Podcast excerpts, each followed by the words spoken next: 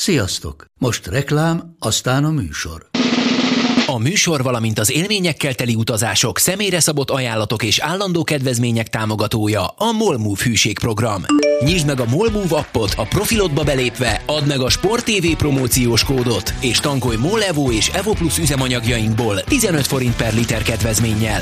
Ne feledd, a Sport TV promókóddal most még jobban megéri Molmove tagnak lenni. Vége a reklámnak, jön a műsor.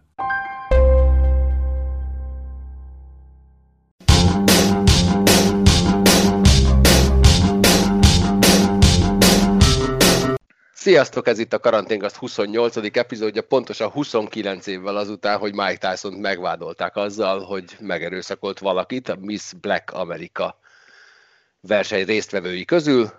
Úgyhogy első kérdésem rögtön az lesz mindenkihez, hogy mondjanak egy olyan sportolót, aki nagyon-nagyon méltánytalanul fejezte be karrierjét, vagy volt egy olyan pontja, amit talán jobb lett volna elkerülni. Itt van velünk Monc Attila. Szia Attila! Szia Gauska, de miért éreztem, hogy ezt velem fogod kezdeni? Boxolóban jó vagy. Igen, Box, boxolóban jó vagy. Erőszakban nem tudom, ezt te tudom. Boxolóban jó vagyok. Hí, basszus. Ki az Meg ott nehéz méltányosan befejezni a pályafutást, nem? Különösen. Hát ott összességében azért túl sokaknak nem sikerült. Jó, hát azért van egy mélyvödör, ahogy te szoktad mondani. Mély, mély, mélyvödör basszus, az, az, az annyiból méltatlan. Az még nem fejezte be. Négyszer vagy ötször fejezte eddig be. De akkor, akkor figyelj, akkor legyen Zidán, tessék. Ú, ez, szép. ez jó. Ez ő, nagyon jó. Ő a bólintásra fejezte be? Úgy, úgy. Igen. Bizony, bizony.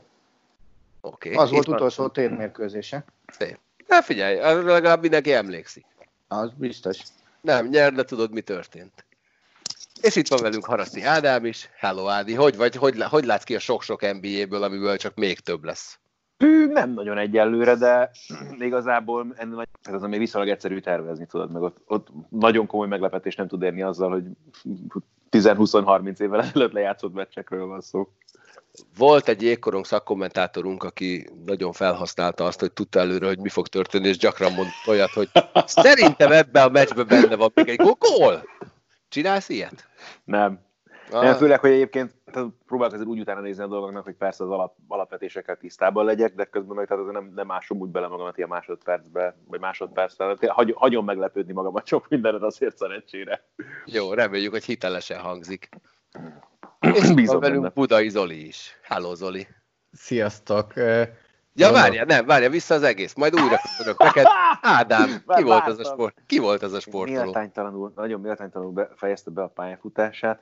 Hát, most az vagy elsőre szegény Schumacher ugrik be, ami végül is valamilyen szinten inkább csak, tehát most önmagában nem méltánytalan, ahhoz képest meg, amit előtte produkált nyilván a pályafutásában, ahhoz képest meg nyilván az, de közben meg ebben nyilván ez a legnehezebb. És akkor itt lehetne Jordant is megemlíteni, bár végsősorban megint ugyanezt, tehát hogy mihez képest méltánytalan az ő szempontjukból, ahhoz képest, hogy mit nyitottak korábban, meg hogy hová tapsáljuk egyébként őket a saját sportágukon belül, ahhoz képest valóban méltánytalan, egyébként meg annyira azért nem vész. Hát nem is feltétlen a sportolói mi volt, sokkal inkább talán olyanokra lehetne, mint a Tyson példa, hogy valami olyan történik, ami a sportpályán kívül történik. De sporttól gondolsz vissza, hogy hú, micsoda nyomorult ez. Hmm, az idános példa az nálam azért állt meg, mert az mondjuk nem egy focipályára való jelenet volt. Igen, meg azt igen, igen, igen. hogy kicsoda. Na mindegy, hogy még vágy, vágj közben, hogyha eszedbe jut valami, ja. addig újra köszönök Budai Zoli, de Zoli, hogy vagy? E, az elmúlt két percben, és ugyanolyan nagyon jól, köszönöm szépen. E, én is eléggé gondolkozom, hogy kit hozzak, és e, hát hogyha nagyon elmegyünk a karrier végétől, tehát hogyha az eset és a karrier vége között nagy szünetet tudunk tartani, akkor mondjuk nyilván O.J. Simpson az első, aki uh-huh. eszembe jut, de akkor legyen egy olyan, akinek nagyjából egy balhé zárta le a karrierjét, még akkor is, hogyha azért nem hívességek csarnokába való karrier volt, de egy, de egy nagyon jó karrier, ez legyen Chad Johnson, azaz Chad Ochocinco, aki Miami-ban az edzőtábor idején eh, összetűzésbe keveredett a barátnőjével, vagy azt hiszem, hogy felesége is volt, azért, mert eh, a felesége az autóban talált eh, párcsomagószert, Eh, mire úgy reagált Cinco, hogy lefejelte a barátnőjét, vagy feleségét, itt most már nem tudom pontosan. Mit kutat? E, ugye? E, és emiatt azt hiszem fel is nyílt a, a homlokán volt egy nyílt seb a, a hölgynek, akinek most a státuszát nem fogom még egyszer össze-vissza mondani, egy 7 cm-es seb nyílt a, a fején. Erre a Miami Dolphins kitette Chad johnson pont abban az évben, amikor a Hard Knocks sorozat is ott forgatott, tehát ebből videófelvétel is van, mármint nem az esetről, hanem arról, hogy kiteszik az elkapót, és nagyjából ezzel, talán még utána volt máshol csapata, de ezzel tulajdonképpen véget ért az ő pályafutása. Ér kérdezni? E, próbáljuk meg. Igen. Melyiknek örült volna jobban, az óvszer nyílik, nem, vagy nem, a homloka? Ebbe a kategóriába beleférne az Eli Manning? Neki nem volt semmi pályán kívüli. De nem a balhéba, hanem a Galusi kérdésére, hogy Ja, hát a... tanul zárult le? Azt hiszem így volt a kérdés, nem Galus? Hát, de hát... igen, de pont arra akartam, hogy az, a sportolói teljesítményt azt már egyszer korábbi adásban végigbeszéltük, persze. Mert amúgy... azért pályán kívüli dolgok. Ja, Mert okay. sajnos azért azt gondolom, hogy ha meg a pályán nyújtott dolgok, akkor pont, hogy fordul a kocka, és Zidane a kivétel, aki a csúcson tudta abba hagyni, mert az NFL-ben azt gondolom, hogy a játékosok többsége ez egy kicsit túlhúzza, tehát most másról ne beszéljünk, mm. akkor még aktív Adrian Peterson bőven szerintem ide fér. Mm. Randy Moss, akivel senki nem emlékszik, hogy még a Tennessee Titansben is játszott, tehát vannak ilyenek, akik, akik kicsit túlhúzzák. Eli Manningnél az a különleges, hogy ő egy csapatban húzta túl. Na és van még egy vendégünk, aki nem más, mint a karanténk a saját észventúrája, az állati nyomozó, aki múlt héten azért nem tudott velünk lenni, mert a kutya eltűnt valahol a kertben, itt van velünk Bencs is már. Hello már. Kis állat megvan? Ah, hagyjál, mert most is 5 perccel ezelőtt bányáztam vissza a szomszédból, csak annyival volt a szerencsés helyzetben, hogy most még fenn voltak. Tehát most nem kellett bemásznom másik háznak a kerítésén, és egy kézzel visszamászni, úgyhogy a, más, a másik kezembe a kutyát csempészem éppen vissza az utcára. Úgyhogy... Térfigyelő kamerák vannak a környéken? Nincs, nincs itt semmi. Tehát, hogy inkább csak arra mentem rá, hogy a, a kapu, ami be kellett mászni, az eléggé e, inogott, és féltem, hogy a öregasszony fel kell, akkor megkergett, hogy ki a tököm akar bemászni éppen a kertjébe, e, vagy mi paradicsom sincs ott. Úgyhogy próbáltam minél halkabban bemenni. Hát most megint megszökött. Nem tudom, most az új happy hogy rájött, ott valahol a, a kerteket összekötő ilyen drótkerítésen, ilyen lyukakat keres, bányászik folyamatosan.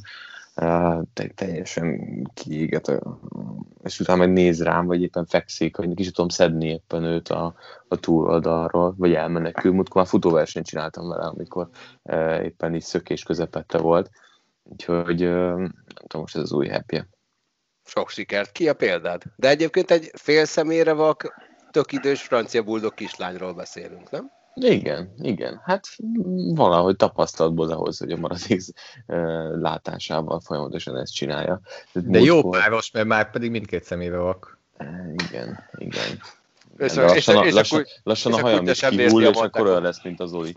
De hogy hogy az, az a baj, hogy múltkor is üvöltötte, hogy Elza, és egyszer csak hallottam, ahogy, ahogy röfög, de egyre halkabb volt a röfögés, tehát elfelé ment itt a házak között. Tehát, hogy most már nem csak egy szomszéddal arrébb megy, hanem így járja körbe a, a területet, és mindenhol randalírozik, úgyhogy nagyon nagy boldogság, mert mindig máshonnan hozzák vissza. Azért főleg akkor volt, amikor nem voltam itthon, Anita meg a gyerekkel a kezében kergette éppen a, a kutyát, hogy visszahozza. Úgyhogy majd erre van megoldást kell találni, mert, mert egy, egyre kell lehet nekünk a szomszédoknál. Bár múltkor mondta a szomszéd, hogy nyugodtan maradhat, mert van két ilyen három-négy éves kisgyerek, nyugodtan maradhat, addig se kell figyelni rá, mert csak kint a kertbe ott kutyáznak, és akkor ő tud éppen ö, mosogatni, takarítani, ilyesmi. És mondták, hogy szívesen kölcsön kérik pár ö, rövidebb időszakokra, hát függetlenül nem vagyok boldog. Az én példám pedig, hát ha velem kezdtél volna, és tudtam volna okosabbat mondani, nekem Brett Favre eszembe, amikor a Minnesota az igazolt, és volt még egy nagyon jó szezonja, amikor a Jets-től átment, ami a Jets szezon is azért elég gyenge volt, de a Vikingsban az utolsó szezonja az, az nagyon rosszul nézett ki, nem is játszott végig a szezont, sérülése is volt, ott szakadt meg az a, a nem tudom, szerintem közel 20 éves rekordja, 16 év biztos, hogy volt, amíg nem, nem sérül és nem hagyott ki egyetlen mérkőzése, az utolsó évben volt ilyen, és, és nem is nézett ki jól az a minnesota év, tehát nem tudom hány éves volt már ott, szerintem a 40 környékén. Azért nem kötök bele egyébként a Farf példában, mert ugye pályán kívüli dolgokat kerestünk, amivel alázták magukat, vagy kellemetlen helyzetbe hoztuk, mert azért legalább ő Hát abban New, volt azért New, York, is. New Yorkban azért igen, pöcsös képeket küldött a helyi masszörnőnek, úgyhogy legalább be tudjuk így. Valamelyikötök küldött a meg- pöcsös képet valakinek? Sajnos nem. Jó. Nem. De ami, ami Ugye, szerencsés, nekem- hogy nem is kapok, küldhettek. nem is kaptam. Nekem, jó, nekem küldhettek, ígérem, hogy csak minden másodikat rakom majd ki az Instagramra. Gyorsan találtam küldöm, hogy én legyek az első, és ne a második. példát. jó. Igen? Zoli, ebben nem menő nem, nem, elsőnek nem pöcsös képre. Igen. Sajnálom egyébként ezekben a rég, nyilván egy csomó régi NBA meccset közvetítettem ugye mostanában, és ezekben azért bele-bele fut az ember néha nagyon csúnya történetekbe is, és az egyik ilyen Roy Tarplé, aki 88-ban még az év legjobb hatodik embere volt, abban a szezonban a Mavericks főcsoport döntőt játszott, és hetedik meccset ráadásul a lakers amelyik aztán utána bajnok lett, és uh, Tarplé akkor másodéves volt, de már akkor is lehetett tudni arról, hogy alkohol problémái vannak, és aztán ez elég ö, durván elhatalmasodott, aminek köszönhetően hát nem is olyan nagyon soká ki is került a csapatból. Uh, a legszebb az lett aztán ebből, hogy idővel visszaperelt, vagy beperelte a Mavericks-et, hogy valami ilyesmi miatt, hogy ö, megsértették a hirtelen akartam, nem fog eszembe jutni a jó szóval magyarul ez, hogy na, tessék, Disabilities Act, tehát hogy a, az olyan alkalmazottakkal szembeni bánásmód, akiknek valamilyen hát fogyatékosságuk van, vagy betegségük, és hogy ezt úgy kezelték az ügyvédei, hogy az ő alkohol problémája is ez. Aztán végül is peren kívül megegyeztek a dallas de soha többet nem játszott az NBA-ben, aztán 50 évesen máj problémáknak köszönhetően halt meg. Szép. Azért hoztam egyébként ezt a kérdést, mert olvastam egy borzalmasan hosszú cikket a Sports Illustrated-en, mindenkinek ajánlom, akinek van nagyon sok ideje, mert három részből áll a cikk, és egy részt is végigolvasni legalább fél óra, ha nem több, ami a Green Bay Packers korábbi védőjéről, Kabish Baya Biamilláról, vagy ismertebb nevén KGB-ről szól, aki egy muszlim neveltetésű, nigériai származású fickó volt, aki amikor bekerült az NFL-be, akkor felvette a keresztény hitet, és ő azt olyan komolyan vette, hogy semmi másról nem volt hajlandó beszélni, csak Jézusról, illetve a tanításokról, majd pályafutása végén hát bekerült egy szűk vallási közösségbe, amit a, akik nincsenek benne a vallási közösségben, azok kizárólag csak szektaként voltak hajlandóak emlegetni, és odáig jutott a fickó, hogy miután a YouTube-on előadást tartott arról, hogy az iskolai és ö, templomi lövöldözéseket nem fekete bőrűek csinálják, hanem fehérek, akkor gyorsan kiválasztott két fehér embert ebből a vallási közösségből, és elküldte a Green Bay egyik keresztény közösség karácsonyi ünnepségére egy fegyverrel a hónuk alatt soha nem derült ki, hogy mi volt a cél, mert lekapcsolták ezt a két embert, és borzasztó hosszan elemzik azt, hogy KGB hogyan jutott el oda, hogy, hogy ilyen teljesen vallási fanatikussá vált, aki, akinek az első házasságából nyolc gyerek született, és óriási töréspontnak nevezték azt, amikor a hat fiú után hetediként egy lány született, amitől a hősünk teljesen kiborult, mert hogy hát Isten a nőt azt nem saját képmására teremtette, innentől tudjuk, hogy mennyire radikális szektáról beszélgetünk. Úgyhogy én nagyon ajánlom ezt a cikket, mert, mert nagyon jó olvasmány, nem fogjátok jól érezni magatokat közben, az biztos, de valószínűleg nem is ez volt a cél. Azt hiszem, hogy a szállodások Budapesten sem érzik jól magukat, mert lement a magyar nagydíj, és nekem van ismerősöm a Marriottban és a Four Seasonsben, és mindannyian azt mondták, hogy hát ilyen halott Forma 1-es hétvégét ők még életükben nem láttak. Annak az egynek örültek, hogy nem volt tele borzasztó sok rajongóval a szálloda előtti terület, de hogy igazából a csapatok is csak az utolsó pillanatban érkeztek, nagyon vigyáztak arra, hogy ne kérjenek semmit a szobaszerviztől, és igazából én, aki nem nagyon nézek Forma 1-et, észre sem vettem, hogy Forma 1-es futam van Budapesttől nem messze. Ti követitek a Forma 1-et? Milyen volt ez a Forma Ma hétvég egyébként érdekes, meg a verseny is érdekes volt, meg az meg, amit mondasz, az meg abszolút tapasztalható volt a városban is, tehát hogy azért az erőteljesen szokott látszani szerintem már tényleg csütörtökön is már mondjuk, hogy érkeznek azért az emberek, meg bent azért nyilván a belvárosban főleg azért nem nagyon lehet már megmozdulni, most akár csak vendéglátóegységekről, vagy esténként szórakozó helyekről legyen szó, hát ehhez képest most meg aztán tényleg tehát egy, egy tök normál hétvége volt olyan, mint nagyjából bármelyik másik. Még ott szombat este is a városban mászkálva, ott azért olyankor már főleg a Deák tér környék az, az teljesen használhatatlan ilyen szempontból, tehát ott nem nagyon lehet megmozdulni. én egy szálloda mellett lakom, és így amikor kilépek az utcára, akkor Te így hívod a kokszat?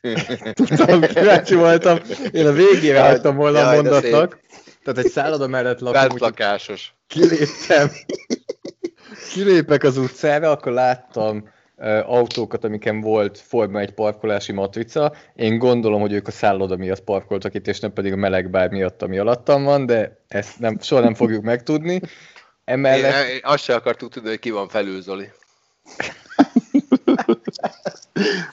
Egyébként nagyon meleg van mindig az Zolinál. De hogy azért igazából egy pizzéria van alatta, és ez mindig megy fel a hő. Meg a pipacsok miatt, de ezen most lépjük. Tehát ott tartottam, hogy én amennyire követem a Forma 1 én onnan tudtam meg, hogy, vagy onnan jutott eszembe, mert tudtam, hogy lesz verseny, de onnan jutott eszembe, hogy az angol főnököm, aki viszont nagy Forma 1 rajongó, ő rám hogy látom eléggé esős nap van Budapesten, és így nem értettem, hogy honnan tudja, és itt ijesztő volt, de aztán leesett, hogy, hogy honnan jött, honnan látta. Egyébként szerintetek így átlagosan minden hanyadik évben izgalmas a Forma 1 szezon? Minden ötödik? Minden hetedik? Hmm. Így, vagy, hogy, Mit hogy, hogy, tekintesz hogy, mennyi, jöhet ki? Hát mondjuk, amikor Fernando Alonso világbajnok. amikor Még- még az is. az izgalmas? Én Az még izgalmas azt is volt. le lehet Az nyelni, de volt. de az igazán az a, az a legjobb, amikor mondjuk két ö, nem márka azonos versenyző versenyt tényleg kiélezett küzdelemben. Nekem Utoljára... Az lenne, hogyha lenne még több, de hát... Hát az berárom. most, amikor... Igen. Hát körülbelül akkor, amikor, most ami hirtelen eszembe jutott, amikor a Rijkönen lett végül a virágbajnok, úgyhogy még az Alonso meg a Hamilton is lehettek volna. Aztán Igen, nagyon okosan megcsinálta a McLaren.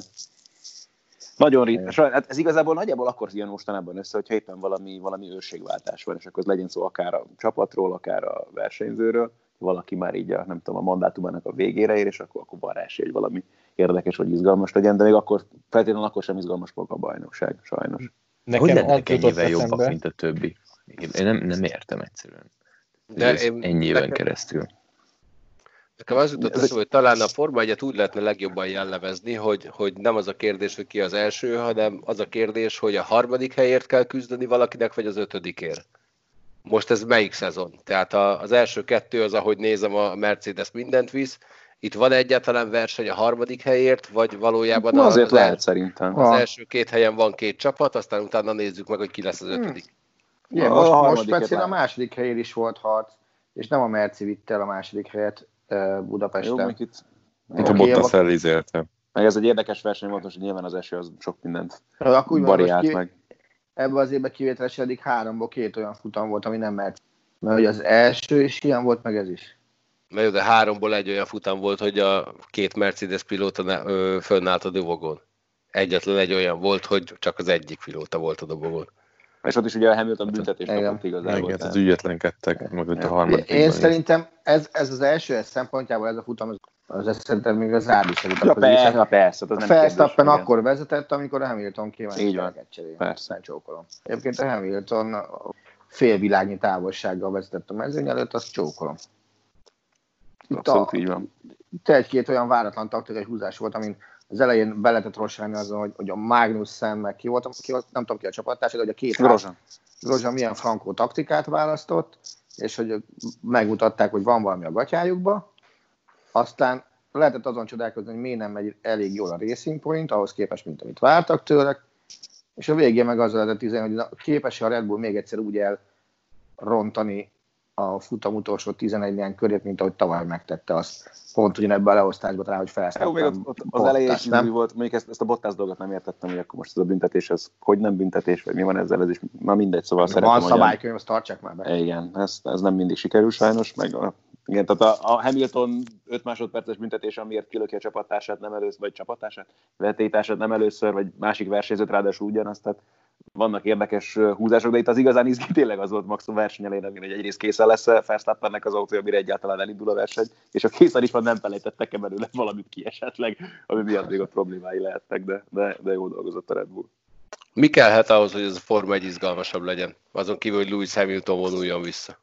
Nem, az új nem az érdekes lesz majd. Ugye elméletileg, amik jönnének majd a következő szezon után. Bocsánat, nem ezt mondják minden évben? Hát körülbelül.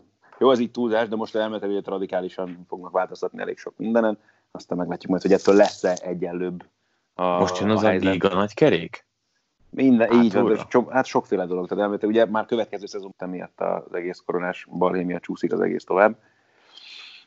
De hogy ny- nyilván mindig ez a, a reménykedés olyankor, amikor milyen dolgok, nem tudom, nehéz, tehát attól nem lesz kevesebb pénze mondjuk a Mercedesnek, meg a Ferrari-nak, meg a Red Bullnak, de legalább esélye arra, hogy valami, valami izgalom legyen. megnézni egy olyan szezont, amikor mindenki megkapja ugyanazt a motort, de tényleg takra ugyanazt a motort, semmi izé, lefolytása, semmi ilyesmivel, és csak a casting bingizhet? Hmm, az is egy érdekes dolog lenne egyébként, meg persze, hogy megnézném. Itt mindig a gyártók az érdekes kérdés ebből a szempontból, meg a csapatok, hogy mit szólnak ehhez, meg egyáltalán, hogy akarnak-e úgy versenyezni, mert nyilván ugye az lenne a lényeg az egésznek, hogy nem csak a versenyzők versenyeznek, hanem azért itt a, innen jönnek be a szponzori dolgok elsősorban, és ezért nehéz ez. Mert hát nyilván, hogyha ezt akarja az ember, akkor ott van a Formula 2, és akkor ott valami ilyesmi történik elméletileg. Nem tudom, hogy ezt valaha rá fogják-e húzni a Forma 1 aztán lehet, hogy eljutunk majd oda. A NASCAR-ban végül is azért van valami hasonló, Hm. úgyhogy Nem, mert erről, ezzel kapcsolatban mondjuk, amit te mondtál, az az a nyilatkozatot teszem, meg nem mondom melyik e, csapatfőnök mondta azt jó pár évvel ezelőtt, amikor megkérdezték tőle, hogy ezen a futamon mit kell eldönteni, hogy XY legyen a világbajnok, vagy hogy nyerje meg a csapatod a VB címet, és erre mondta azt, hogy minden, mindenki, a gólkirályi címnek örülünk, de igazából a VB aranyra hajtunk. És ő így árazta be a kettő viszonyát egymáshoz. Hát ez mindig furcsa egyébként, mert eh, szerintem a, ha meg az átlag szurkot tényleg megkérdezi az ember, akkor tehát egyértelmű, hogy maga az egyéni világbajnoki cím az, ami Ez így van. megmarad. Nálam is, de én nem, nem üzemelek benzingőzzel, az biztos. Volt fénykorában Senna, meg fénykorában Valentino, A Valentino az egy divattervező, nem? bizony. Olyan is van. Jó, Ott rendben. két kerekű motorkerék divatot tervezett. Ja, jól van, oké. Most már legalább tudom, miről beszélsz. Na, az Márk is tudja szerintem, hogy miről beszél. Már ki a spanyol bajnok? Campeones, campeones. Ez borzasztó volt egyébként. Tehát, hogy De miért? Figyelj, egy piros-fehér csíkos lett volna ez a csapat ebben a karantén utáni időszakban, akkor se lepődött volna meg senki. Tehát, hogy csak szögletekért 11-esből rugdostak a gólokat, főleg Ramos. De hát pont azon gondolkodtam, hogy karantén után ezért kevés csapat tudta fenntartani a, a, a minőségét. Mondjuk tényleg a Bayern az egyik ilyen szerintem. Na jó, de hát ez ilyen célfoci volt. Jó, hát azért a spanyol bajnokságban sem volt túl sok olyan veretes csapat, akikkel játszott a, a, a Real. Nagyon küzdős, szenvedős volt. Hát most a bajnokok ligájában majd kiderül, de, de ilyen nagyon furi bajnoki cím volt, viszont legalább rekordot is döntött a Real, tehát egy, egy szezonban most volt az, hogy legtöbb játékos rugott gólt, tehát nagyon eloszlottak az erőviszonyok, de hát a jövőre nézve azért itt rengeteg dolgot kell megoldani, mert ez a Real azért nem úgy felveti tényleg a versenyt a, a top csapatokkal most a bajnokok ligájában. Figyelj, Hát én, azért most megkövet, az. Okay. én azért most mocskosul megkövetném Zidant, ha erre szüksége van egyáltalán. Tehát ugye, amikor három BL-t nyert, irgalmatlan sztárcsapat volt Ronaldostól, mentek előre, rúgjunk minél több gólt, és most kiderült, hogy nem egy egydimenziós edző, aki tud építkezni, és bizony tud egy teljesen fejtetére állított taktikával is bajnoki címét. Hát igen, amikor én megláttam, hogy öt középpályással, középső középpályással felálltak, és még így is tudtam meccset nyerni, hát a hajam kihullott, de, de igen, Nekem most ilyen gondom nincs. erre látod? volt. Igen. De figyelj egyébként, A Zoli is pont átérte a, már a Milánnal. Pont ez a vicc, hogyha megnézed a Manchester City-t egyébként, tehát hogy ez a taktika lehet szerintem, ami, ami eredményre tud vezetni velük szemben, mert most megint, hogy játszottak, kettőt kell rúgniuk, azért azt ne felejtsd el. Ez teljesen rendben van, de tehát én csak azt látom, hogy ez a csapat tud nyerni. És Az már ugye most gondolok a Real Madridra, oké, nem Manchester City, de közben meg a Manchester City meg tényleg olyan érzésem van, hogy, hogy a, a világ tökéletlenkedését tudják bemutatni, hogyha ilyen helyzetbe kerülnek, és most ez az FA Kupa elődöntő megint tökéletes példa volt szerintem ezzel kapcsolatban. Úgyhogy szerintem ott lesznek, lesznek vicces dolgok majd ezen a City Real-on. Aztán az is benne van, hogy ott mennek majd 20 perc után 3-0-ra, de, de én még mindig tartom valamiért, hogy ott, a Realnak van keresni valója. Még Ha meg már- csak castingolni kell. az- Ha meg már ilyeneket mond, nekem lassan visszanő a hajam, úgy játszik a Milán.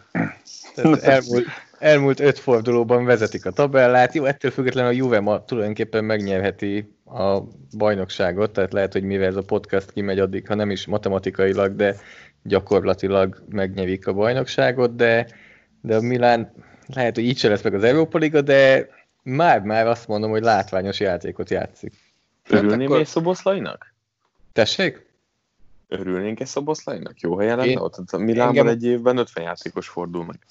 Jó, az, az elmúlt 8 év Milánjában igen, vagy az elmúlt inkább 4-5 év Milánjában igen, E, most már annyira nem tudom, tehát eleve két hónapja is ilyen ambivalens érzéseim voltak, hogy mint Milán Drucker valószínűleg örülnék, mint Szoboszlai Drucker nem annyira, most pedig úgy vagyok, hogy lehet, hogy ez a, tehát az elmúlt nyolc meccs alapján ez a rányikos vonal már nem tűnik annyira vonzónak azok Akartam után, amit kérdezni, Pioli hogy csinált.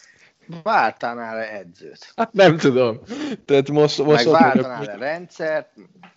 Mindenestől. Ibrahimovic szinte biztos szerintem, hogy megy. E, és azért akármennyire is 38 éves, azért látszik, hogy számít, számít ennél a csapatnál.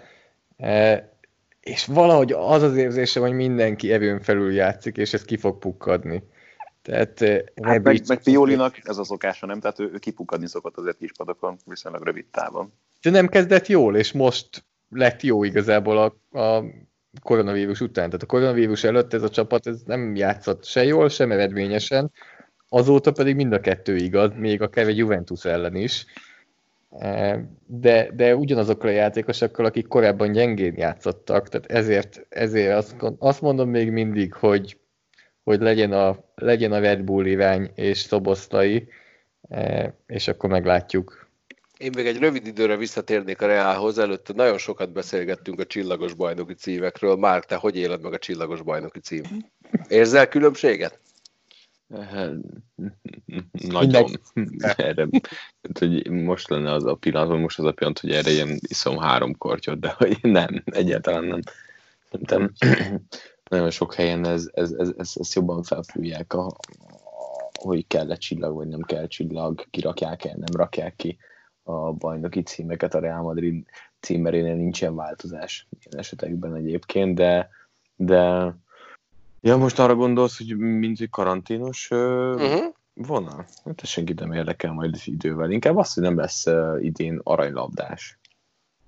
Olyan szempontból már érdekesebb lehet, hiszen a focisták végigjátszották azért nagy Igen, ezt a nem, ezt nem annyira értem én sem egyébként. És lesz bajnokok Ezt ligája. egyáltalán nem értem. meg, Figyeljetek, nem Most Messinek Ronaldo. adni?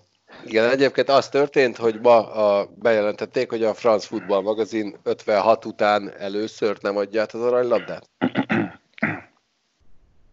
Ebben mi lehet a logika? Annyi, hogy ugye francia újságról van szó, és pont a francia bajnokság az egyetlen, amely tényleg nem ment végig, de amúgy mást nem A nagyon mondhatunk, és onnan nem, nem, onnan nem vártunk senkit igazából szerintem. Tehát Mbappével sem mondtuk volna azt, hogy most ő kapja idén az a labdát. Egy BL győzelemmel. Hát Attilát érinti, mert ünnepelhette volna Lewandowski-t. Ez így van. Tehát én azt gondolom, hogy és nem csak Lewandowski miatt, ez szerintem nem tisztességes, főleg nem azok az indokok, amiket mondtak, és ugye a csillagnál ugrott be az, hogy az egyik indok az hogy a franc futball nem akarja, hogy megcsillagozzák ennek a választásnak a végeredményét. Szerintem a futballistáknak eszükbe sem jutott, hogy az elmúlt egy hónapban különböző médiumokban már mentek a találgatások arra, hogy ki fogja megnyerni. Ergo az sem igaz szerintem olyan nagyon, hogy az újság, a szavazó újságíróknak nem volt lehetőségük olyan szinten végigkövetni a, az élfutballt, mint ahogy egyébként szokták. Könyörgöm, otthon ültek, mit csináltak volna más, mint foci meccseket néztek volna. Ha tényleg komolyan veszik, tehát most még több idejük lett volna meccset nézni. Nekem a hír legkomolytalanabb része az, hogy azt mondták, hogy a díjat jövőre akkor is kiosztják, ha a járványhelyzet továbbra is fennáll. Akkor meg, igen, tehát na, De mindegy. akkor meg Vicc az meg cipőbe. Miért pont cipőbe? Ez valamilyen David Carradine féle szexjáték? Igen. Szekrény, cipő, kikötözés. Na jó. Menjünk tovább. Jövőre lehet szuperkupa győztes, bajnokok ligája győztes, az Isztambul Basak Sehír. Várjál, várjál, várjál, várjál. Idén is Ja, ilyen. idén, tényleg, Pesten majd, amikor Bayern München Basak Sehír meccsre visztek. A Szaliszkóban. Azaz. Oh, Tehát ugye Basak Sehir FC Kopenhágon az Európa Ligába, ha onnan tovább jutok, akkor Manchester United, ez egy kalandoság lenne nekik. Mi ez a Basak Sehír? Valaki mondja már el nekem. Én annyit Hát röhögtem ez- a török foci csapatok nevén, én Ankara kütűs lennék, hogyha csak név alapján választanék, de erről még én nem hallottam. Jó, nyilván mindjárt kiderül, hogy 30 éve létezik. Nem. Már azt hiszem csak tíz, tehát Aha. ennyire nem régi a dolog, de tehát ilyen, igen, egyébként igazad van 30 éve napos közben megnyitottam a jó kis izé Wikipédia szóciket, de 6 éve hívják Isztambul Başakşehir futball klubünek, Egy ilyen, ilyen nagyon korrekt öreg fiú csapat. Még egyszer, minek? Még egyszer, Eltekertem. Isztambul, Başakşehir futbol kulübű. Nem egyébként korábban Isztambul Büyükşehir belediespor volt. Na, akkor, akkor lehet, hogyha ezt tudom, akkor, akkor nekik szurkoltam volna, nem az Ankara Gücünek. Hm.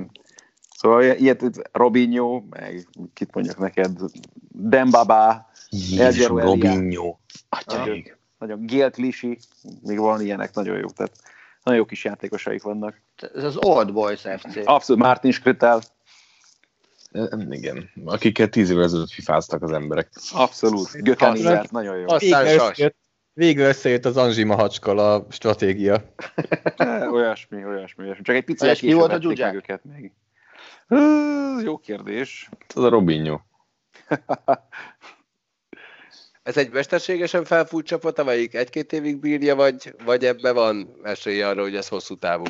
Hát, hogy meddig bírja olyan nagyon komoly szurkolói bázisa nem is tud lenni szerintem nyilván egy olyan városban, ahol van Fenerbahce, meg Besiktás, meg Galatasaray. politikai bázisa van, Hát Igen. a politikumtól kapja a pénzét.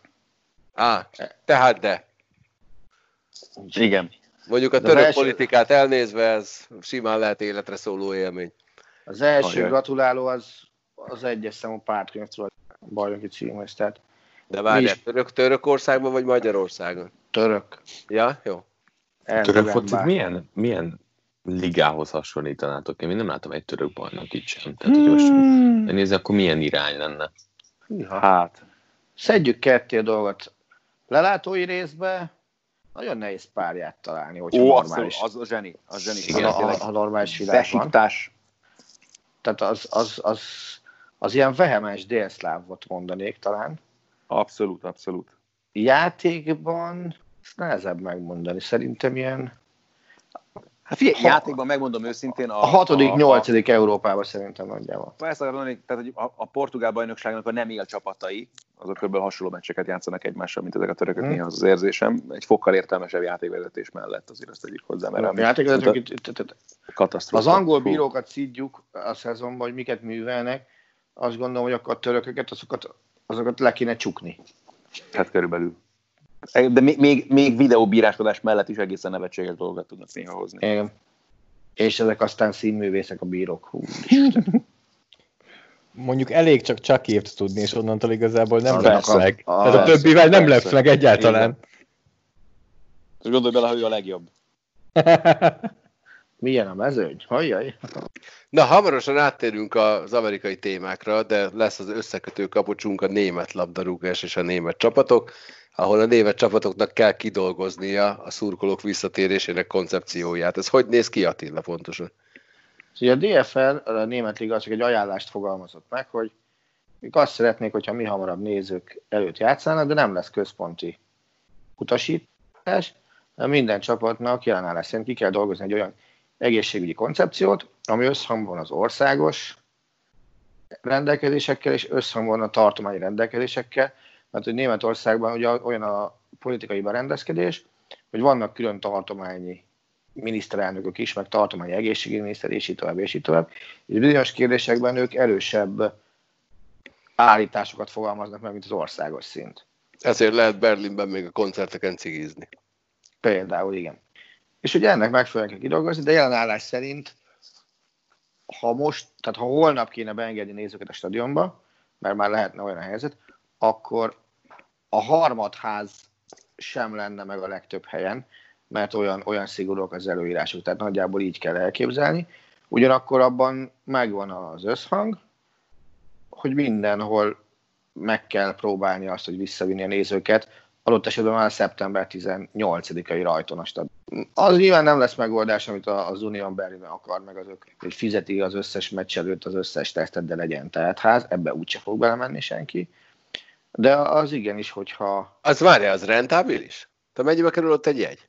Szerintem nem biztos, hogy Meg mennyibe kerül egy teszt? Tehát, Mennyi, mennyi volt Zoli a teszt? 20 ezer forint. Tehát kevesebb De a nekik, nekik ilyen gyors teszt lenne egyébként. Tehát az a ugye tiéd 20 ilyen ezer forint, az ilyen Mennyire 55, gyors? 55 euró körül van, nem? Menny... Meglepődnék, hogy annyi lenne egy Unión meccs jegy, tehát És mennyire gyors? Szerintem annál a vannak oda olcsóbb is jegyek. gyors volt. Az enyém az relatíve gyors volt, a nagyjából 5 órán belül jött eredmény. Hát itt 24 óra, azt hiszem a határidők azt mondták, hogy 24 órán belül teszt. Ugyanaz a teszt valószínűleg, ugyanaz ah, a igen, igen, igen. nekem volt Izlandon, az, az 55 eurós árban mozgott ott. Nekem az, az a sztori azért kicsit inkább ilyen bluffnek hangzik. Igen, Szerintem az, az egy zseniális marketing szakember az elnök, aki Igen. ezzel elérte azt, hogy baromi sokat fognak írni a klubról. Itt a, itt a komoly része az, hogy tényleg azt meghatározni, hogy hogyan, meg mint. Mondjuk Németországban azt, fogják, azt mondják majd nekik, hogy na akkor egy hely kimarad és úgy ütök le, vagy két hely kimarad és úgy ütök le, akkor azért ott kevés, kevesebb olyan jelenet lesz, mint amit láttunk a puskásban, galuskában. Nem kellett volna mindig úgy ülnötök. Na, hát mi, figyelj, mi kihagytuk a helyet egyébként az Attillával, csak a Szaliszló odaült. Ez így, tehát, szóval nagyon, nagyon nehéz, de, de biztos, hogy meg fogják próbálni. És ma már azt is olvastam, hogy ami még meglepőbb, hogy a, hogy a, a spanyol-német nemzetek ligája meccset is már nézőkönyvet akarják le, meg. Az, még finomabb lenne. Hozzáteszem, azt gondolom, hogy itt, itt egyetlen megoldás van ebben a helyzetben, dacára ma napvilágot látott brit vakcinás híreknek, hogy, hogy a következő egy évben nem azzal kell foglalkozni, hogy mit ne csináljunk, hanem hogy hogyan tudunk a vírussal együttélés mellett normálisabb életet élni. Tehát nekem ez a, ez a felfogás tetszik a leginkább. Tehát nem az, hogy na, jön a vírus, zárkózzunk be. Ez, ez, ez szerintem nem, nem bírjuk ki még egyszer így. Szerintem ezt már senki nem számol ezzel, tehát hogy ezt, ezt nem bírja el egy ország sem, meg a gazdasággal. Most azt nézik, hogy hogyan tudják redukálni a veszteségeket, és minél élhetőbbé tenni. Ez így van. Nem csak a sporteseményeket, hanem bármiről beszélünk. Csak hát azért ez sem egyszerű, mert, mert eléggé nem, nemzeti szinten, akár hazai szinten is azért olyan döntések vannak, ami, ami sokszor nem átgondolt, mert egy-két hétek később fejtetejére állítják az egészet, és pont itt, itt van rendezvényen is az a félelem, hogy az van, hogy inkább mondanák azt, hogy oké, okay, ne legyen semmi, hm. sokkal egyszerűbben nem, akkor legalább úgy kalkulálnak, mint ez a folyamatos reménykedés és, és bizalom, hogy, hogy hát hm. ha. De ki már bármilyen 20-22-es happeninget, vagy még nem? Hát most nem is tervezünk még ebben az időszakban, tehát ja. most kezdődött el a, a kommunikáció, de, de terve van egyébként szeptemberben egy esemény nekünk is, és hát mi is az van, hogy tervezünk, csinálunk egy A opciót, egy B verziót, aztán majd, majd mi is okosabbak leszünk, de, de mindenki így van, akárkivel egyeztetünk, hogy meg kell tervezni, mert, mert különben, hogyha a zöld lámpát kapsz akkor, akkor nem fog tudni lebonyolítani, de, de ennél többet senki sem mer csinálni, mindenkinek minden ceruzával van beírva, aztán, aztán reménykednek, hogy, hogy időben lépünk és zárunk beidézőjelben ahhoz, hogy ne legyen ennél, ennél erősebb szigorítás. Uh-huh. De, de azért ez így most már hosszú távon nagyon be tud gyűrözni rengeteg szokásá, ami vagy pozitív irányba visz majd, hogyha ezen mindenki túl van, és, és megindul minden, de hogyha ennyire a gazdaságot is megrecsenti, akkor, akkor azért sporteseménynek hosszú távon elég komoly negatív hatása is lehet. Utazási szokások, a, tényleg a sporteseményekre mennek és társai, tehát azért, hogyha a gazdaságot így érinti, akkor nem az az első, hogy fúj, most elmegyek labdarúgó EB-re, VB-re, olimpiára, és lehetne sorolni, hanem akkor az van, hogy valahogy megőrizzem a család stabilitását, és, és a munkahely legyen meg valahogy. A munkahelyüket kell megőrizni majd az amerikai sportolóknak is, ahol szépen lassan újraindul az élet, ha minden igaz, akkor pénteken elindul a baseball liga, jövő héten elindul az NBA, elindul az NHL, az NFL-ről pedig majd beszéljünk egy kicsit később, először beszéljünk erről a háromról vagy kettőről, mert itt igazán az az érdekes szerintem, ami az NBA-n és az NHL-nél történik, ahol buborékokat hoztak létre, oda költöztették a csapatokat. Milyen sztorik jöttek ki eddig az NBA buborékjából? Én csendháborításról hallottam, hogy valamelyik játékosról rászóltak, hogy marha hangos, vagy éjjel nem tudunk tőled aludni. Ezeket a dolgokat még kevéssé követem, jó, tényleg a múltban élek, de az nagyon érdekes látni meg, hogy tényleg, hogy hányan használják egyáltalán azt a lehetőséget, hogy próbálnak meg akár vlogot készíteni, akár bármilyen módon tényleg itt megmutatni ezt az egész történetet, mert, mert ez valami egészen különleges lesz. Meg már egészen különleges, hogy egyáltalán a csapatok készülnek, ahogyan aztán majd fogják ezeket a meccseket lejátszani, és tényleg nagyon remélem, hogy ez működni fog, mert egyrészt szükségünk van rá nekünk is, Hát nyilván azért jó lenne most már élő dolgokat látni onnan is, meg hát nyilván a, a ligának meg egészen egyértelműen. Igen, egyelőre, ahogy néztem, az NBA-nek elég komoly a vesztesége, mert viszonylag nagyobb nevű játékosok is hát, az jelez, jelezték már, hogy A. pozitív tesztük van, nem tudnak még csatlakozni, B. ugye ott is fölhozták azt, hogy hogy amennyiben valaki nem érzi ezt az egészet biztonságosnak, akkor mondhatja azt, hogy nem csatlakozik, és semmilyen büntetést nem kap ezért. De én nagyon várom én is a sztorikat, én az NHL-nél várok nagy sztorikat, mert ott ugye meg lett a két város, Edmonton és Toronto, és a keleti konferenciánál már ki is adták, hogy melyik csapat melyik szállodában fog lakni, és amikor kiderült, hogy a Philadelphia és a Pittsburgh egy szállodában fog lakni, akkor én nagyon várom az első lobby verekedést, kb. és rögtön átpakolnám a másik szállodába a boston ahol meg a Montreal lakik, tehát akkor ott lenne egy Boston-Montreal párharca, a másik szállodában lenne egy Philadelphia-Pittsburgh, és akkor végül is lenne egy Stanley Kupa győztes, meg meg lehetne hirdetni a lobby verekedés bajnokát is, ott is azért viszonylag komoly küzdelmek lennének, az NHL egyelőre egy nagy veszteséget kellett, hogy elkönyvenjen. Max Domi, aki cukorbetegséggel küzd és harcol és él együtt jelezte, hogy ő nagyon nem szeretné ezt, mert ő azért eléggé veszélyeztetett állapotban van, nem szeretné bekapni a vírust, úgyhogy egyelőre ő, ő a nagy veszteség. Én nagyon-nagyon kíváncsi leszek, mert Hát nem tudom most, hogy az NBA-nél hogy lett a lebonyolítás, de például az NHL lebonyolítását imádom már most. Az NBA az szerintem egy kicsit nehezebben követhető a lebonyolítás, mert van, van benne lebegtett rész is, ugye Ádi, ha jól tudom, uh-huh. hát, hogy a bejutásért zajló hogy akinek van még esélye bejutni, az még meg is fogja kapni rá az esélyt, és akkor lesz már ilyen, ilyen e- előrájátszásszerűség is már ott a végén. De úgyhogy előtte még játszanak alapszakasz meccseket is. És aztán utána két, két nyolcas főtábla főcsoportonként, aztán hús. De hogy az nhl ez úgy néz ki, hogy itt is azért megadták azoknak a csapatoknak az esélyt, akik a, a lefújáskor nem álltak playoffot érő helyen, tehát főcsoportonként 12-12 csapat ment be, és a első négy kiemelt egy egy-egy meccses csoportkörrel dönti el, hogy ki lesz az első négy kiemelt, tehát ők is játékban lesznek, és az 5-től 12. helyig pedig egymás ellen játszanak egy három győzelemig tartó párharcot, majd utána így alakul ki főcsoportonként a nyolc. Tehát mindenki meccsben mhm. lesz, alul éles párharcokat játszanak, fölül meg csak a kiemelésért, amit hát valójában az, az csak arra jó tényleg, hogy meccsben legyél, mert szerintem ebben a szituációban, hogy első kiemelt vagy, vagy negyedik, az valójában teljesen mindegy már. Hazai pálya, hogy melyik kis hát, ráadásul, Hát figyelj, az sem mindegy, mert akkor legalább csak egyszer lesz az, hogy többet kell korcsolyáznod cseréhez a védőharmattól. Te valós, és te mennyire vársz olyat, hogy áll mondjuk a bajnokságban az eddig megszólalt, hogy a gólátlagban ezt ad, ami eddig volt, jóval többet, jóval kevesebbet? Hát figyelj, azt, hogy felborulnak az erőviszonyok, azt várom. Tehát, tehát biztos, uh-huh. hogy lesz olyan csapat, amelyik nagyon besül. Uh-huh.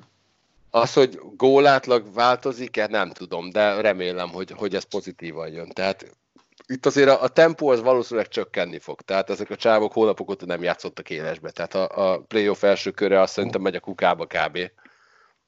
Hogy, hogy az visszajöjjön, de, de az biztos, hogy most nagyon hajtani kell a figyelemért, nagyon hajtani kell az eredményért, és most van az, tényleg az a szituáció, hogy tök mindegy, hogy te hányadik kiemelt vagy és hol vagy, annyi pihenő volt a kettő között, hogy, hogy bármi megtörténhet. Tehát itt, itt tényleg nem számít, hogy te most első kiemelt vagy, vagy másik. Egy csomó minden attól függ majd, hogy éppen aktuálisan hány embered lesz karanténban, mert, mert ugye az is van, hogyha ha elhagyod valamiért, vagy későn csatlakozol, akkor utána nem játszhatsz egy csomó ideig, vagy nem vehetsz részt az edzéseken. Tehát jelen pillanatban éppen a, a St. Louis szív, a Dallas szív, mert nem tudják elkezdeni még az edzéseket rendesen. Tehát itt, itt annyi különleges körülmény van, hogy, hogy az, ami eddig történt, az valójában dobjuk ki a kukába. És hát arról ne is beszéljünk, hogy egy hónappal az alapszakasz vége előtt volt egy volt pár csapat, amelyik egy csomó sérültel küzdött, ezek a sérültek azóta felgyógyultak. Tehát. Ki a legnagyobb vissza? Olyan igazán, figyelj, olyan nagyon nagy nincs. Ö, tehát na, nagy sztár, aki akkor sérült volt, de most mhm. felgyógyult, olyan nincsen, de, de nagyon hasznos kiegészítő emberek vannak. Colorado-nak hány sora lesz normális? Hát négy. Hát, hülye, kérdéseid vannak. És öt. Négy sorra játszanak, öt.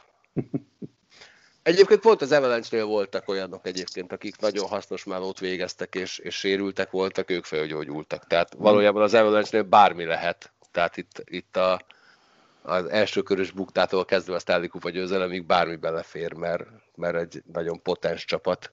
Ti az első kiemelésért játszotok majd? Igen, hát az első négyért lesz majd egy nagyon szép körmérkőzés. Vegas, Dallas, St. Louis. Viszont az a Toronto tök érdekes, mert ugye jó nyilván, hogy itt most a csapatok megérkeznek, a Google nem jelent problémát. Ugye pont a baseballosoknál vicces, hogy ugye ott a Toronto Blue Jays mint egyetlen kanadai csapat a ligában, és ott meg ugye az maradt a megoldás, hogy játszanak egyelőre otthon a csapatok, és nem lett buborék kijelölve. Most viszont a Blue Jays nem fog tudni hazai pályán játszani, hiszen ugye minden csapatnak, amikor megérkezik, 14 napot kéne karanténban töltenie, mielőtt bármit is csinálhatnának az ellenfelekkel. Most nagyon úgy néz ki, hogy a, ott fogják játszani majd a hazai meccseiket, ahol a tavaszi edzőközpontjuk van. Hát figyelj, azt, ha nem engednek be nézőt, akkor valójában mindegy, hogy hol Persze, játszol. abszolút, abszolút. Hát De- olyan szempontból nem, ugye nyilván a baseballnak azért vannak sajátosságai, hogy minden pálya más, és akkor hogy hol tudsz home run ütni, hol nem, de igen egyébként. Na, én nagyon kíváncsi vagyok erre. Erről a három ligáról azért beszéltünk külön, mert itt már megállapodtak a a liga és a szakszervezet, a játékos szakszervezet a folytatásban, ezért hagytuk a végére az NFL-t, mert ott még jelen pillanatban tárgyalás folyik. Van sok-sokféle ajánlat, ennek egy részét a játékosok már elfo- elfogadták, egy részét még nem. Vannak nagyon-nagyon izgalmas dolgok, például a Miami Dolphins már jelezte, hogy ő nem fog tudni megfelelni bizonyos dolgoknak, amit egyelőre a, a liga ajánlott. Ebben hosszasan részletezték, hogy hány ember ülhet a repülőn, hány helyet ki- kihagyni a repülőn, milyen gyakran kell megcsinálni a tesztet, ki hova mehet, ki hova nem mehet. Szerintetek lesz megegyezés, és hogyha ha lesz, és egyébként hát majdnem, hogy biztos, hogy az elméleti megegyezés az megszületik, ki lesz ennek a nagy vesztese, és ki lesz a nyertese? Galus, meg tudjuk azt csinálni, hogy a podcast ezen részéhez bevágsz mondjuk egy március 28-ai adásból, amikor elmondjuk, hogy az NFL-nek még rengeteg ideje van, ők vannak a legjobb helyzetben, úgyis ki fognak találni valamit, ők vannak tényleg a legjobb szituációban, az idő nekik dolgozik, tanulnak van. a többi ligától. Így van, de hogy egyébként egy klasszikust idézzek a, a South Parkból, it's gone. Hát, na, de ez a baj, hogy it's gone. Tehát, hogy mondtad ezt csak játékosok egy olyan összehangolt ellentámadásba kezdtek Twitteren tegnap talán, ö, ami, ami még nem is láttam soha. Tehát, hogy egészen elképesztő volt, hogy minden, já- minden rengeteg játékos és, és komoly véleményvezérek szóval tették, hogy ott tartanak, hogy közel tíz nappal az edzőtáborok megkezdése előtt semmilyen ö, ö, szabályzattal nem állt elő az NFL, hogy hogyan fogják védeni a játékosoknak a, az egészségét. És teljesen kiborultak, és az egészet ott indítják, hogy imádják ezt a sportot, viszont semmilyen feltételt nem akarnak, vagy nem tudtak eddig összeállítani, pedig volt rá idő. És, és az egészen elképesztő, több hónapjuk volt, és, és egyre inkább azt, azt gondolom, hogy amikor azt beszéltük márciusban, áprilisban, májusban, júniusban, júliusban, hogy milyen jó helyzetben vannak, hogy meg tudnak csinálni B, C, D, E verziót. Visszajön az, ami nem is tudom, kimondott közülünk, hogy nem lehet az, hogy egyébként nem csinálnak semmit. És hogy tényleg az van, hogy, hogy ők nem foglalkoznak ezzel. Egyre inkább azt gondolom, hogy ők tényleg azt hitték, hogy, hogy ez simán le fog menni. Lehet, hogy Trumpot felhívták, hogy mi lesz, ő azt mondta, hogy ez nagy hülyeség, és ennyi. Hát Így megmondta, hogy egy és nap, tök jó lesz. megmondta, hogy egy nap csak el fog tűnni az egész. És a meglátják, igazam lett. Így van, és ezt a héten is e, megerősítette, hogy egy nap, ez be fog következni. Nem mondta, hogy melyik nap, de egy nap el fog tűnni az egész. Csak Eh, egy nap van. Igen.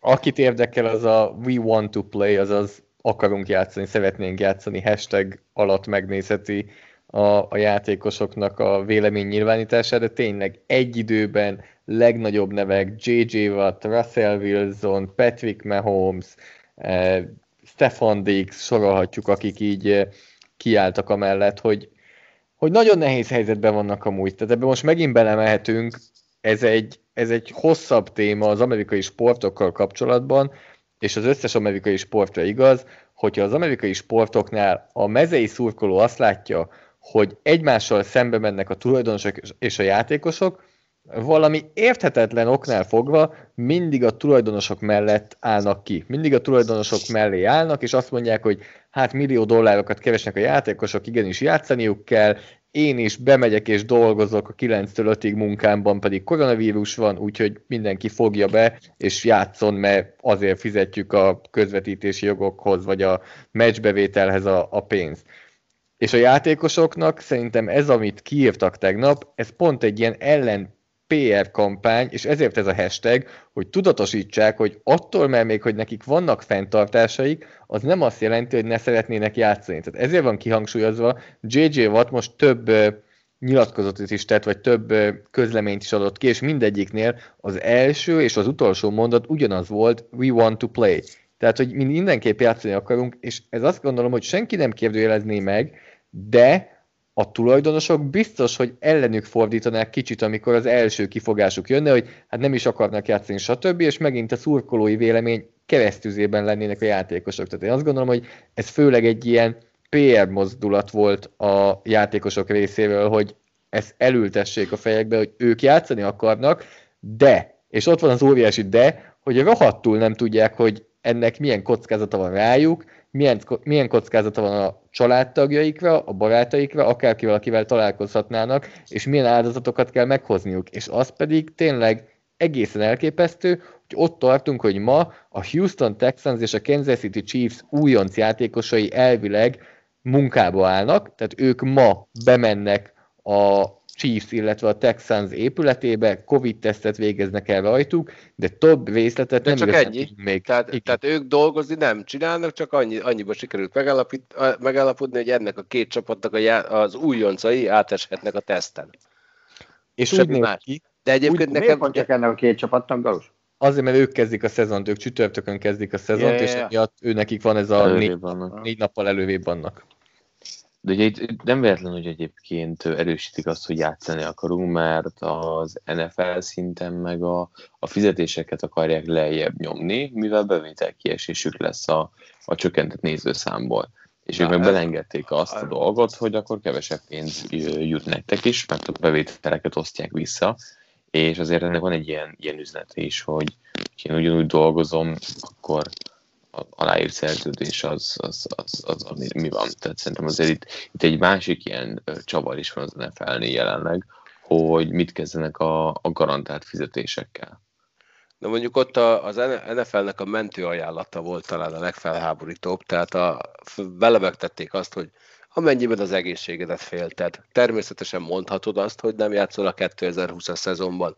Kapsz érte évi 150 ezer dollárt, függetlenül attól, hogy mennyi volt szerződéseden.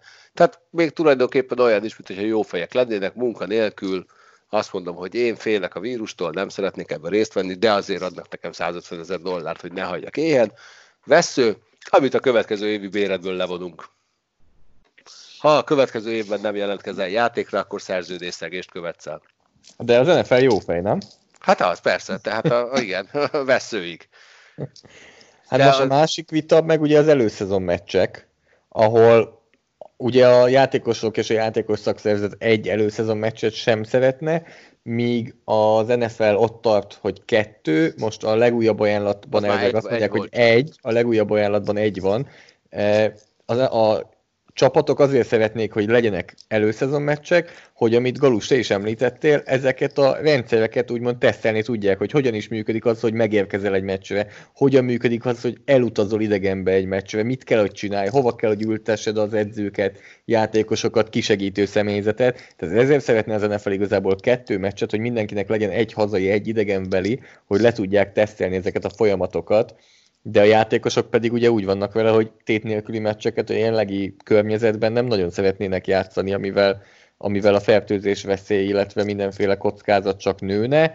E, Az pedig most sportszakmai dolog, hogy ezek az úgynevezett Cinderella sztorik, tehát az esélytelen játékosok története, az így nagyjából a nulla felé közelít a 2020-as évben, mert nem nagyon lesz lehetősége egy Malcolm Butlernek például, egy draftolatlan újoncnak bevelkednie magát a csapatba. Hát dehogy nem, hogyha csomóan azt mondják, hogy nem megyünk, mert félünk.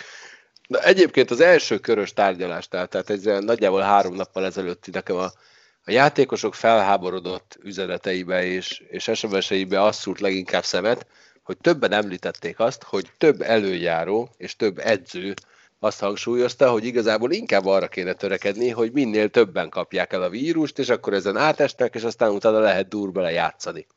Hát ez Ádám is tudja, hogy ez a, ez a Red Bullnak ugye mennyire bejött, amikor Verstappen irányába, és ezt, ezt sugalták, hogy jó lenne, hogyha minél előbb elkapná a, a vírust. Megint olyan dologról beszélünk, hogy tehát nyilván komoly orvosszakértők azért ilyen dolgokat nem mondanak, vagy főleg, hogyha olyanokat lehet hallani, hogy oké, okay, még mindig csak tapogatózás van azzal kapcsolatban, hogy hosszú távon az, hogy tátestől ezen a betegségen, még milyen hatásokkal lehet majd a szervezetedre. Arról nem is beszél, hogy egyébként se, még olyan esetekben sem biztos, hogy csak úgy megúsz a probléma nélkül az ember, hogyha azt gondolja magáról, hogy teljes mértékben egészséges. Tehát ez ilyen, nem, nem is értem igazából. Hát figyelj, abban az országban, ahol a főnök olyanokat mondja, hogy ketté áll a füled. Ha, persze. Ott akár ez is megtörténhet. Bármi még Amerikáról, vagy térjünk át az európai kézilabdára? Egy éles váltással adjuk át Attilának a szót. Mivel kapcsolatban? Hát kérlek szépen, a kézilabda Európa Ligával kapcsolatban. Ja, meg volt a kiemelési rend, borzasztóan elégedett vagyok, mert a három Minden úgy történt, ahogy tippelted. Uh, van egy kicsit jobban is. A tipp az bejött, de a tipp az nem az volt, ami járt. Ez 3 plusz 3 csapat lett volna, de ez 3 plusz 4 szerencsére. Jó. Ami, ami tök jó. Igazából azt gondolom, hogy egy szavunk nem lehet leosztásokra, mert a két csapat automatikusan főtáblás, háromnak egy kört kell mennie a csoportkörhöz, és kettő az, aminek kettő. Tehát be, simán benne vagy négy-öt csapat, és ott lesz majd a csoportkörbe, ami, ami egy tök jó arány.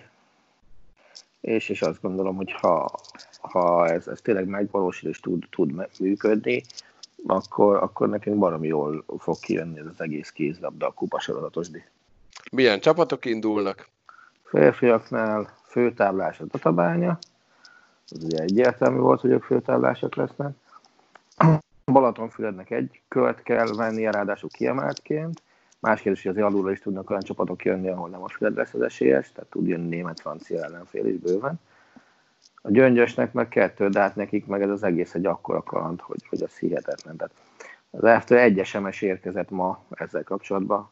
Azt mondd meg nekem, hol van gyöngyös. Megírtam, hogy 80 kilométerre észak-észak-keletre. Budapesttől a válasz Magyarországon minden 80 kilométerre van Budapesttől. hát ezért. Jó, persze, nyilván nekik nem kell menniük uh, Szegedre közvetíteni, vagy, vagy ilyesmi. Csurgóra. Vagy csurgóra, tényleg. Sőt, te voltál talán izén is, nem? Te Komlon is te voltál, nem Ádi? Igen, meg én voltam nagyon régen egyszer Nagyatádon, de hát nyilván ez most nem, nem érdekes, csak ott például válogatott meccset is rendet, rendeztek egyszer, úgyhogy majdnem három órát autóztunk csak oda. és a nőknél pedig úgy van, hogy a Siófok főtáblás, ugye, mint utolsó EHF kupa győztes csapat is. A Debrecen Vác egy kört kell, hogy menjen a főtábláira, az Alba Fehérvár meg kettőt. Itt ugye, itt ugye az a meglepetés, hogy van négy csapat, tehát itt a Fehérvár bekerülése az, az bevallom meglepett, de hát de mindegy, egy csapat került be az ért helyére, és a Fehérvár meg még pluszba szerencsére. De hát a női, női mezőnyben ott, ott azt gondolom, hogy ott kettő, de inkább három csapat is lehet főtáv. És ezeket meccsek mindegyikét mi is közvetítjük majd? Mint az állat. Na, hát. Az, az lesz majd az érdekes, amikor hétvégén mondjuk a női mezőnyben, hogy ott van fixen a két BL csapat, és a három csoportkörös csapatunk lesz akkor a, a, a European Handball League-ben, akkor ugye öt csapatnak kell játszania a meglévő négy időpontban, úgyhogy már most kezdek alkudozni, hogy azzal van igen találni. Az úgy nem lesz jó. De hát szerintem te ezt megoldod. Hát nyilván, a má, nyilván az a baj, nagyon sokan így gondolják, de ez, nem olyan egyszerű. nem baj, majd vagy amikor palaszkodni akarsz, hívjál föl nyugodtan, vagy hallgatom. No, viszont elindult nem olyan rég egy újabb közvetítés sorozat, a World Match Play Darts, ami ugye már régóta kellene, hogy fusson, de most indult el, csak most lehetett rá lehetőség. Az elmúlt napok... Áj, áj, ennek pont alap... most kéne mennie. Tehát ez most pont jó olyan van. Igen? Ez nem az, ami ha. mindig csak csütörtökön volt? És... Az a Premier League, amiről... Sok dárcot néztem életemben. Ja, ja. A Premier League az, az lesz majd augusztus utolsó hetében. Ez, ez most nézők előtt van? Nem, nem, nem, nem, nem, nem, nem. Augusztus végig nem lesznek nézők. Jó. Az egészen biztos. De, de nagyon kreatívan oldották meg a, a szervezők, tehát az, hogy a bevonulást megcsinálták úgy, hogy jönnek be és közben tévén mutatnak ilyen régi fasz a bevonulós képeket, meg szól az meg minden, az is tökéletes. A háttérben lehet látni úgy a, a vágás, hogy van egy ilyen böhög nagy LED üzenőfal, és akkor oda lehet küldözgetni mindenféle képeket. Itt is van szurkolói e, zaj a háttérben, a TV feeden, és ez tényleg valami nagy szakértő kezelheti, már még egyszer sem volt félrenyomva az, hogy minek kell, minek kell szólnia. Hát még csak most kezdődött. Adjál még nekik időt. Figyelj, eddig a professzorok bizonyították az első nap minden, minden sorozatban, hogy sikerül el baltázni valamit. Nem tudom, mire gondolsz, de mind. Meg, meg tényleg tök, meg, meg ami nagyon-nagyon meglepő, hogy az eddigi átlagok alapján parmi magas a színvonal. Tehát ahogy a Lajos fogalmazott tegnap, hogy ezek, ezek mintha edzésre használták volna fel a leállást. Százas átlagokkal veszítenek meccset első fordulóban. De mondjuk ők aztán pont mit csináltak volna egyébként, nem? Tehát... Hát egyébként tényleg. Egy az, ugye, az ugye kiderült a, a, a home tour alatt, hogy mindenki tud otthon dobálni, hogyha arról van szó. Úgyhogy... Hát az is kiderült, hogy kevés pénzük van, mert nincs pénzük normális internetre. Ne, ott a szolgáltató gyenge. Igen, igen, igen, igen. Ja. De tényleg nekem több Nagy-Britanniában élő ismerősöm mondta, hogy itt tényleg nem tudsz venni normális internet. De ez, ez, ez, hát de figyelj, vágások nem miért nem szóltak? Mert nem volt 10 ezer forintjuk. Ja, értem.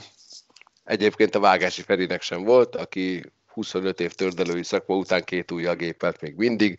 Úgyhogy érkezett egy hallgatói kérdés, hogy ki milyen oldalakat, feedeket használ a felkészülésre, erre válaszoljunk gyorsan. Én elmondom, hogy én, mint az állatok, még mindig RSS-es feedekből olvasok sok mindent, illetve a Twittert használom, meg a Diatletiket és a Sports Illustrated-re vagyok még előfizetve, kb. ennyi.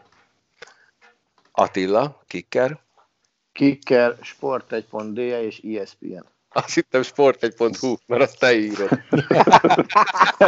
Zoli bácsi. Beszélünk kéne komolyabban majd az adásban, mert mindig csak mondogatjuk a nevét, aztán szegény hallgatóban nem tudják, hogy miről van szó. Hát csinálhatunk egyébként, tehát az a baj, hogy hát ugye azt kérde, hogy a Zoli bácsi emlékműsor, de ezt nem kívánom senkinek. De meghívjuk, meghívjuk. Azok után, hogy Pulsanyék elbúcsúztak ugye kapitola az adásban. Igen jó egészséget De... kívánunk a hátralévőkre. Arra, ami még hátra van, igen. igen. De tehát Zoli bácsit érdemes lenne meghívni, szerintem a, a, először az ötödik percben a hallgatók aludnának el, aztán utána ő gyorsan. De hát dobom neki, hogy egyszer hallgat, egyszer látogasson el ide hozzánk. És akkor mit kell itt nyomni? Az lenne, jó lenne. Ádám, te miket használsz?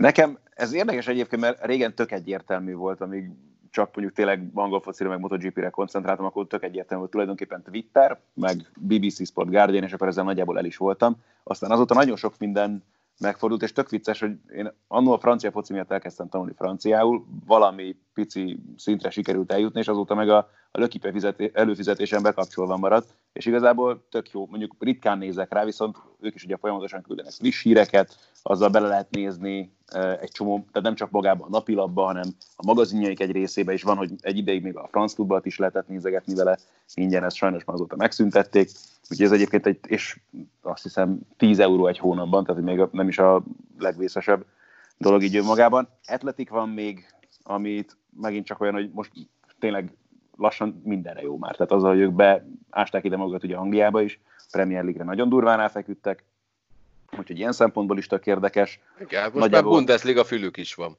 Így van, így van, így van. Úgyhogy kicker van még, amiben az, hogy náluk is a, a, az e-magazin olyan, hogyha ha többet foglalkozom vele, akkor megtettem azt, hogy megveszem csak akkor az újságot, akkor azt is elolvasom, de maga a sima online napjuk is tök jó, úgyhogy ezek általában amiket a legtöbbet nézeget. Zoli nem kérdezem, mert ő saját maga készíti föl saját magát, mivel ő gyártja a híreket. Hol? Hát várjál, van ez a oldal.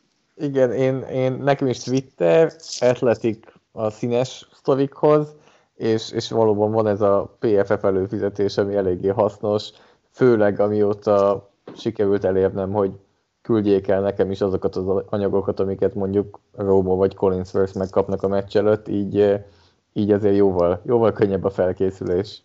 Az, azt azért nyugtass meg egyébként, hogy a PFF előfizetést az kafetériaként kapod. Ne.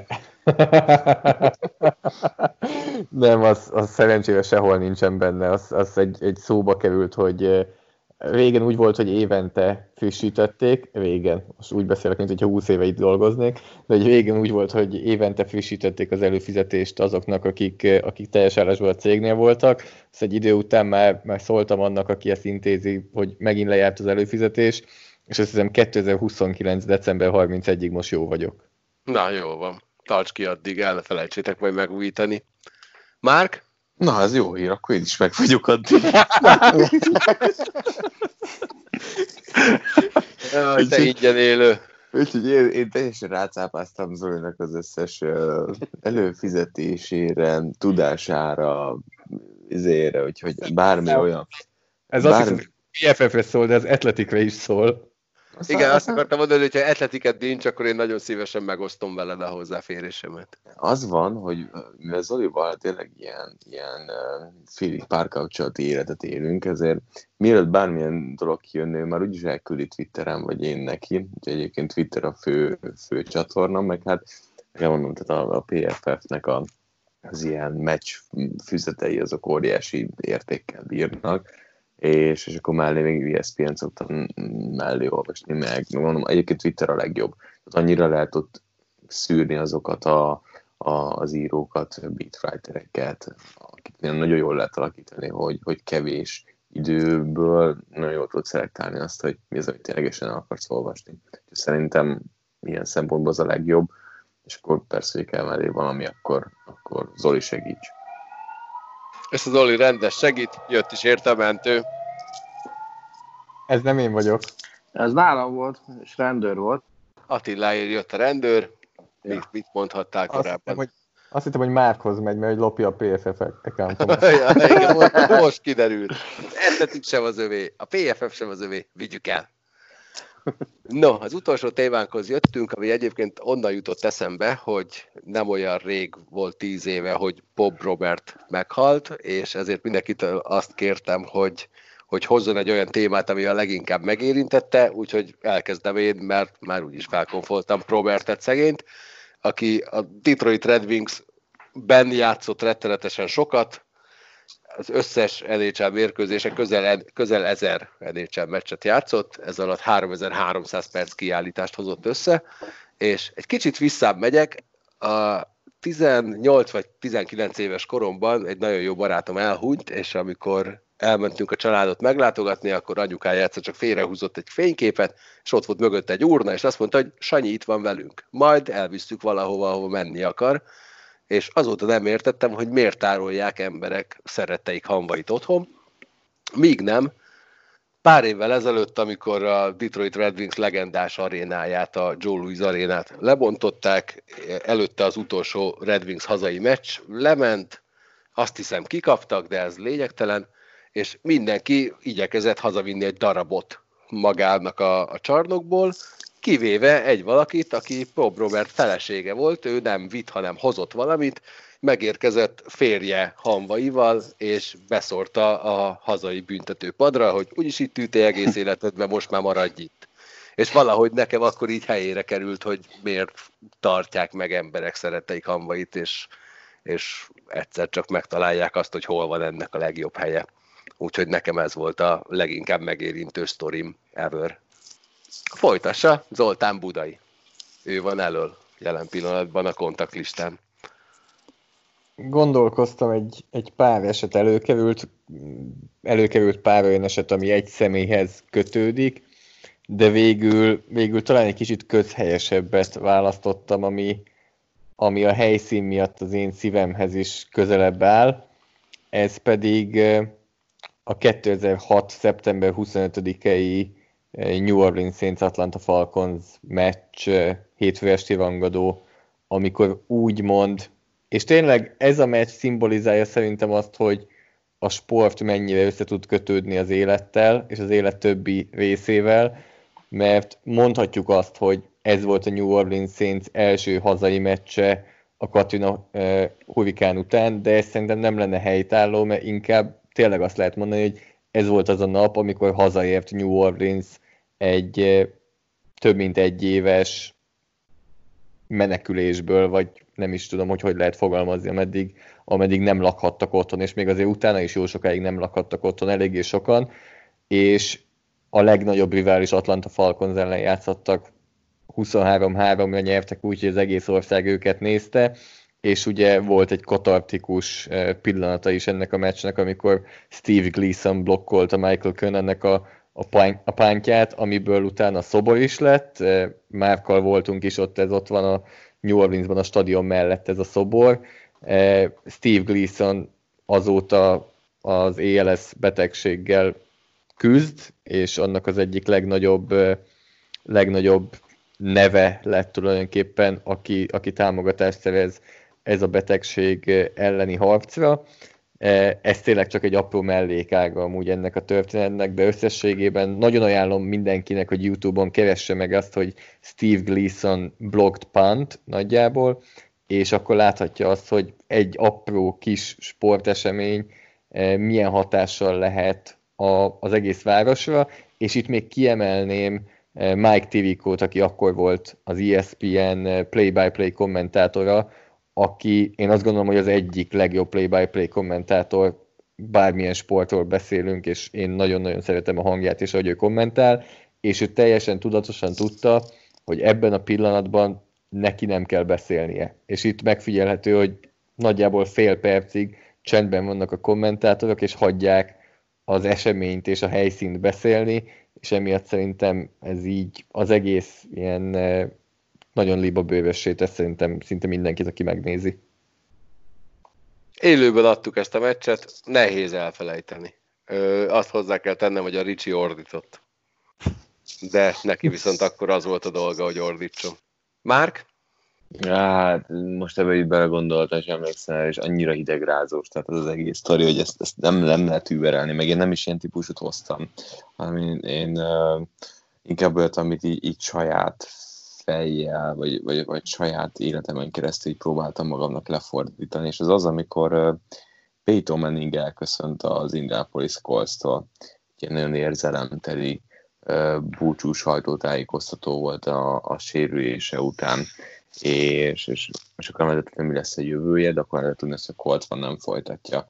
És, és az, a, az a búcsú beszéd, abban minden benne van. Tehát abban, hogy, hogy hogyan, hogyan, mennyire nehéz elengedni dolgokat, mennyire nehéz tovább lépni a saját életedet meghatározó mérföldköveken túl.